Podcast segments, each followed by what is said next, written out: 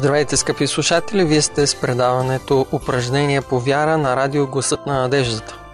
С вас следващите минути ще бъда аз Боби и ще си говорим за интересни и важни неща от миналото и бъдещето. Кои са те ще чуете след малко.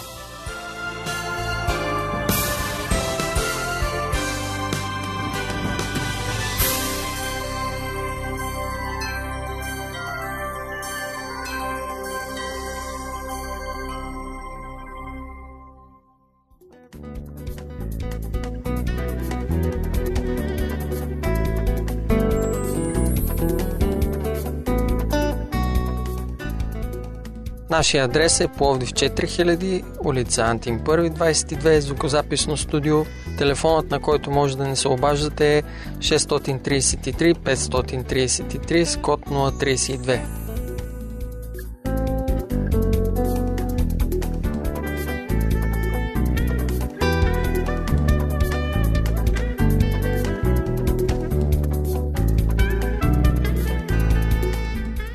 Днес предаването упражнение по вяра ще бъде по-различно. То е посветено на един човек, чийто глас всички вие слушателите на радио Гласът на надеждата добре познавате. Ще имаме възможност да чуем повече за историята на този човек, ще чуем от самия него за неговата вяра и за начина по който я упражнява вече десетки години.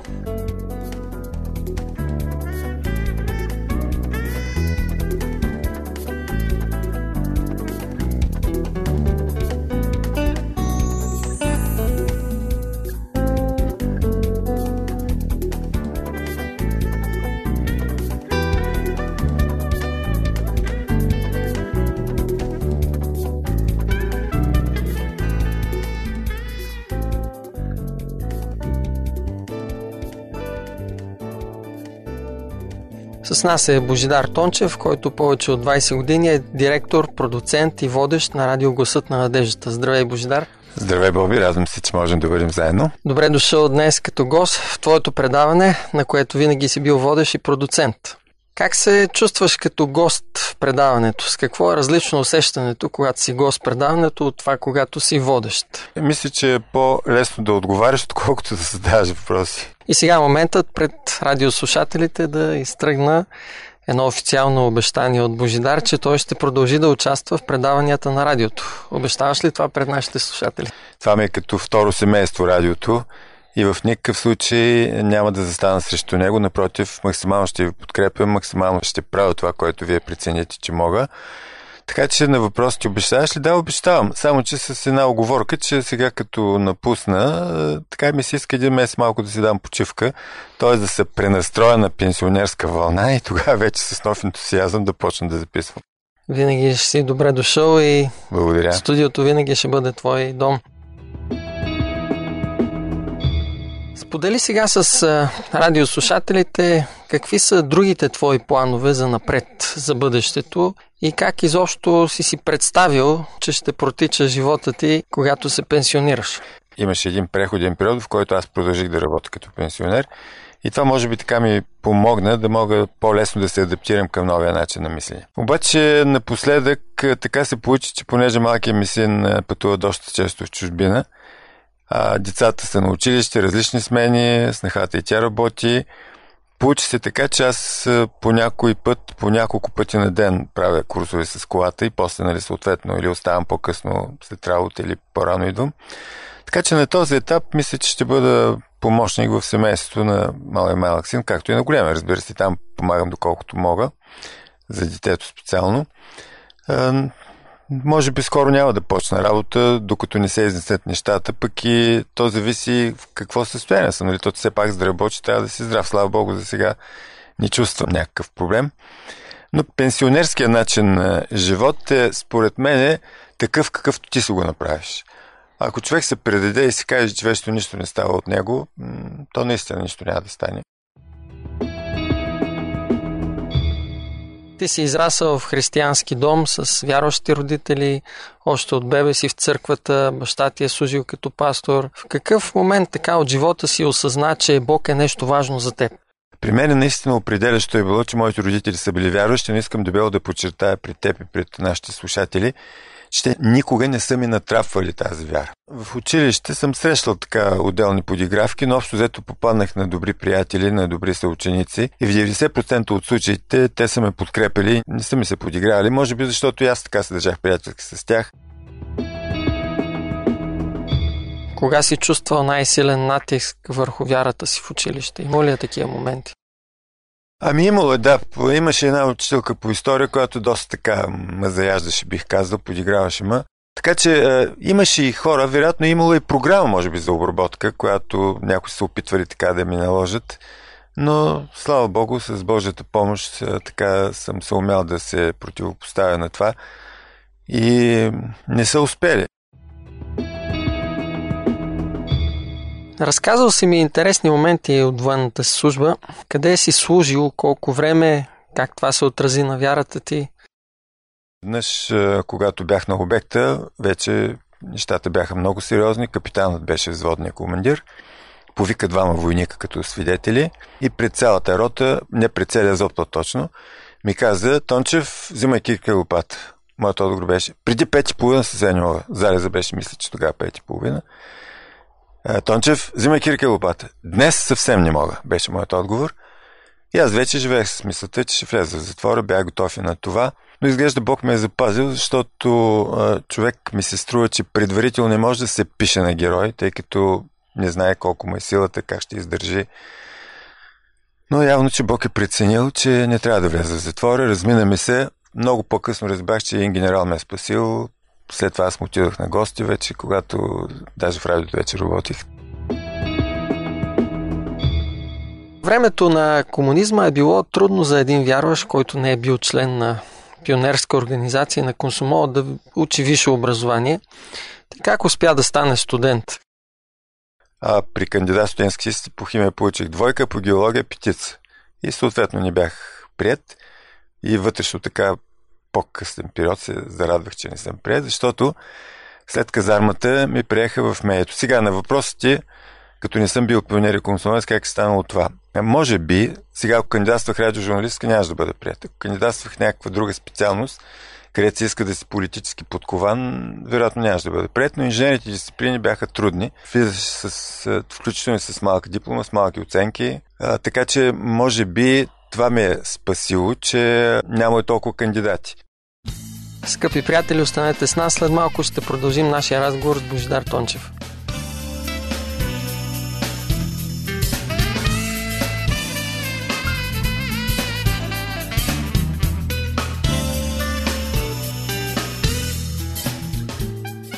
Онези от вас, които желаят, могат да се свържат с нас и чрез Фейсбук. Търсете ни като Адвентно радио България, изписано на кирлица.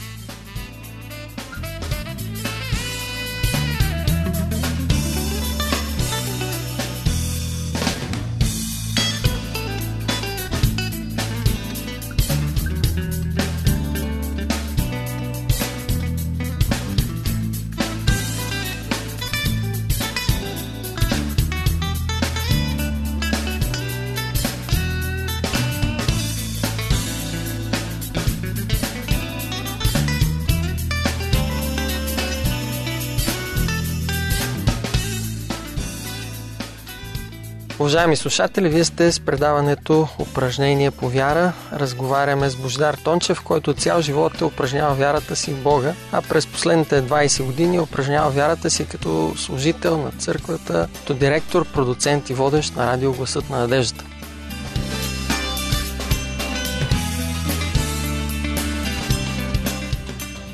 Бождаре, чухме от теб за твоето детство и студентски години. Когато се дипломира като инженер, си започнал работа, но във времето на комунистическия режим в България се е работил в събот. Често заради желанието да спазват четвърта Божия заповед, мнозина адвентисти не са успявали да си намерят постоянна работа. Ти как успя? Отидах в един завод на 10 км от Полив. Тогава се казваше завод за нестандартно оборудване резервни части. Тък му да влизам в портала, видях една моя студентка, която е почнала там работа. И казах, нали, как си, що си? И дошъл съм те работа. О, ми, я ви кажа, ще представя на директора. Отиде представяме, тогава търсиха такива машини инженери, се бяха млади специалисти в конструктивния отдел. Тя ми каза, че ще ми представи директор. Отидахме, представима, веднага ме назначи, защото имаше глад тогава на конструктори. Аз обаче, когато са ме питали някои хора как е по-добре, дали в началото да кажеш, че си вярваш или след това, моята теория беше първо да поработя и тогава да си кажа. Мечтата ти винаги е била радиото, което привлече така към радиото толкова силно. Как стана така, че се насочи в тази област? Радиожурналистиката винаги ме е привличала, но по това време да следваш радиожурналистика трябваше баща ти дали партизани или дядо ти да е септеристото възстание. Политически елемент беше много важен. Беше абсурд. Така че първият ми сблъсък с радиото беше в средношколски радиоклуб в 10 клас. И а, как се получи, значи новия съюзен съвет вече след промените взел решение да ме поканят да замина в Англия на обучение, като бъдеш директор на Световното адвентно радио Клон България. Аз веднага не отговорих така, консултирах с съпругата ми. Това беше за мен едно ново предизвикателство, защото тогава бях началник конструктивен отдел, нали? не съм бил без работа. Знаех, че взем по-малко заплата тук, но явно, че Божията воля е била това да стане. Дадах си съгласието, пратиха ми на обучение в Англия и след като дойдох тук, вече минаха около две години преди да се закупи тази сграда, преди да се направи ремонт. Петю Константинов беше назначен един месец след мен, той пък да подготвя музиката. Така че около 10 на месеца, може би, или по-малко, 7-8 месеца, а, ние вършихме тази подготовка. Зимата срещу 95-та година дойде апаратурата, дойде инженер от Италия, монтира и първото предаване го направихме на 22 февруари 95-та година, като другите колежки още не бяха назначени, с доброволци правихме записи.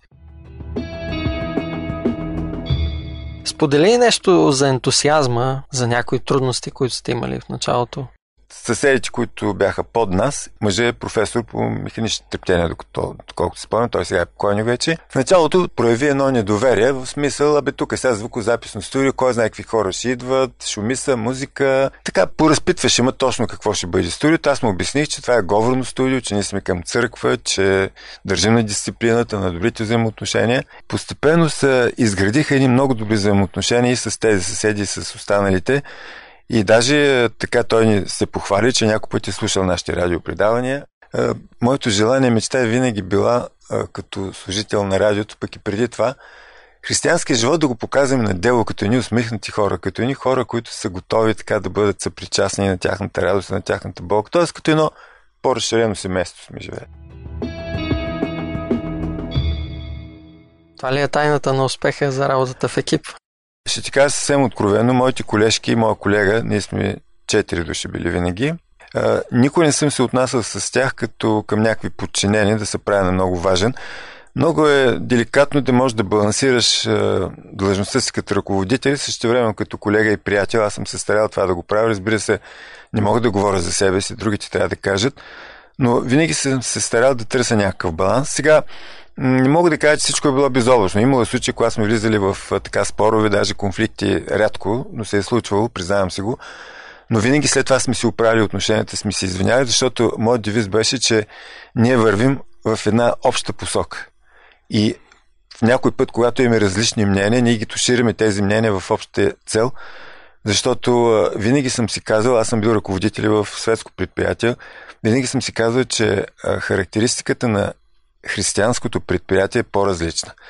Да бъдеш ръководител в църквата, независимо на какво ниво, дали си на радио, дали си на телевизия, дали си пастор, е, отговорността е много голяма, защото и личният пример е много важен и аз мисля, че и до ден днешен ние сме приятели. Кои са така най-хубавите ти моменти в радиото? Кое е това по-специално, което ти изпълва душата, когато се сетиш за него? Най-голямата ми радост е първото кръщение на човек, който каза, че е повярвал само от радиото. Много хора са ни писали, че радиото е способствало за тяхната вяра, но това да чуеш, че някой е повярвал от радиото, това е за нас една гордост.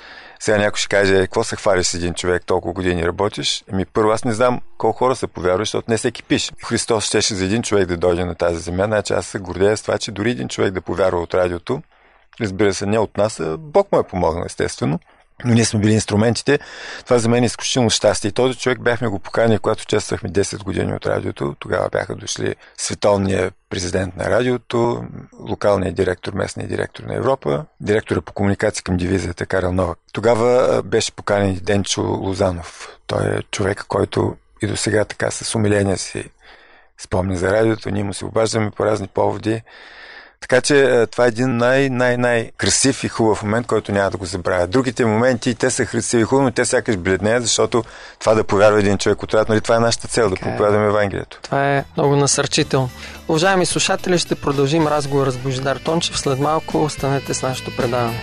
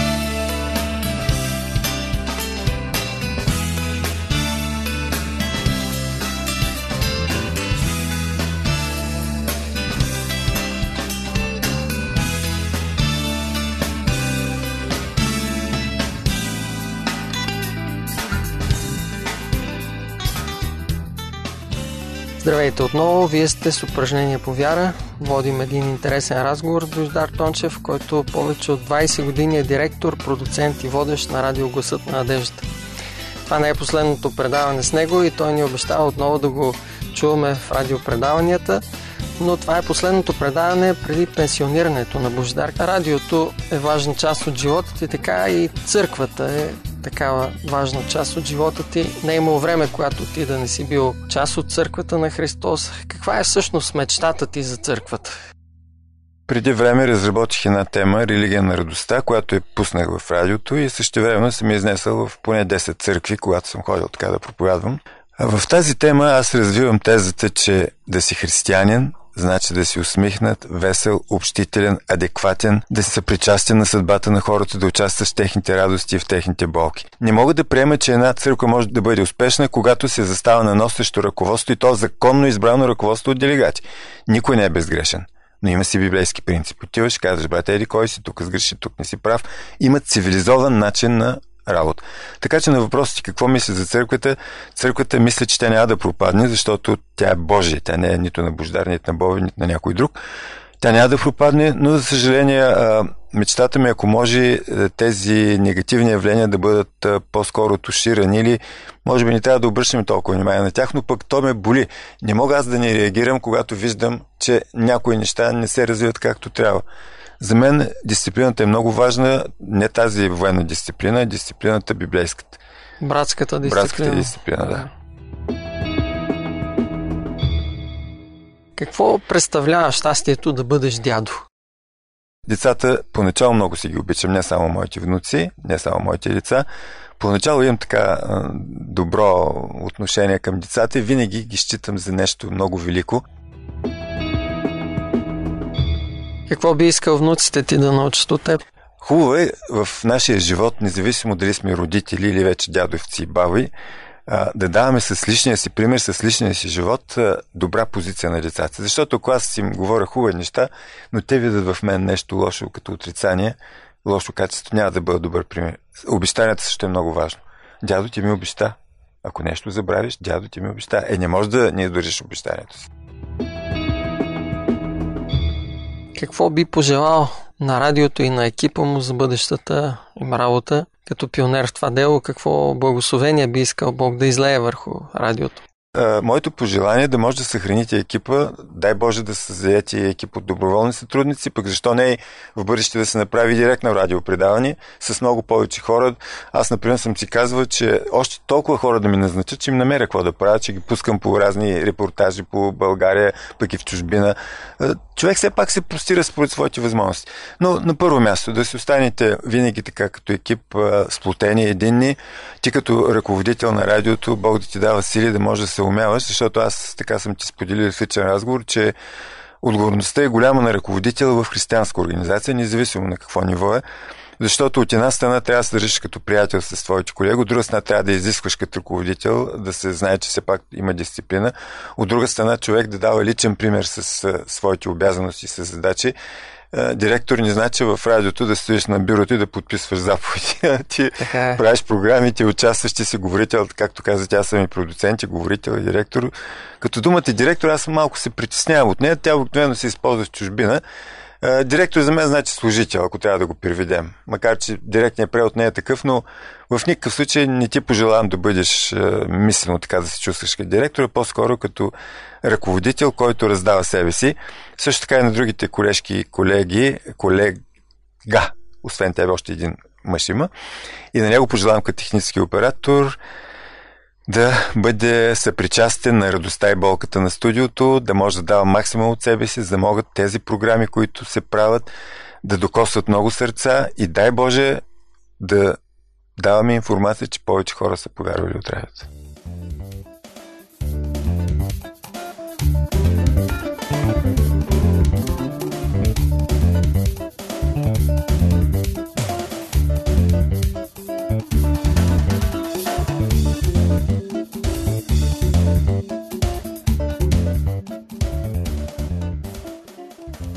Както казва Словото, нека езикът ти продължава да разказва за Божията правда и да хвали Бога за спасението, което е осигурил на хората.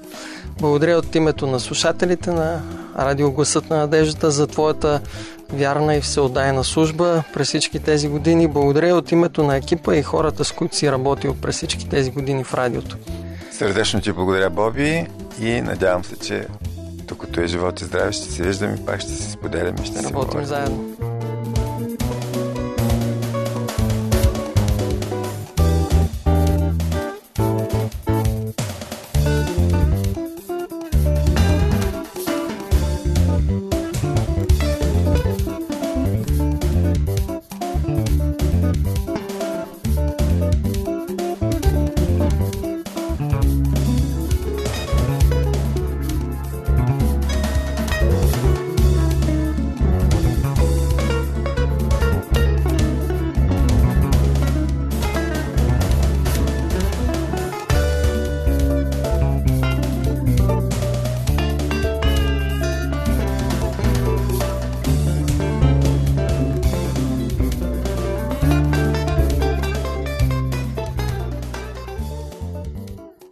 Вие бяхте с предаването упражнение по вяра на радио Гласът на надеждата.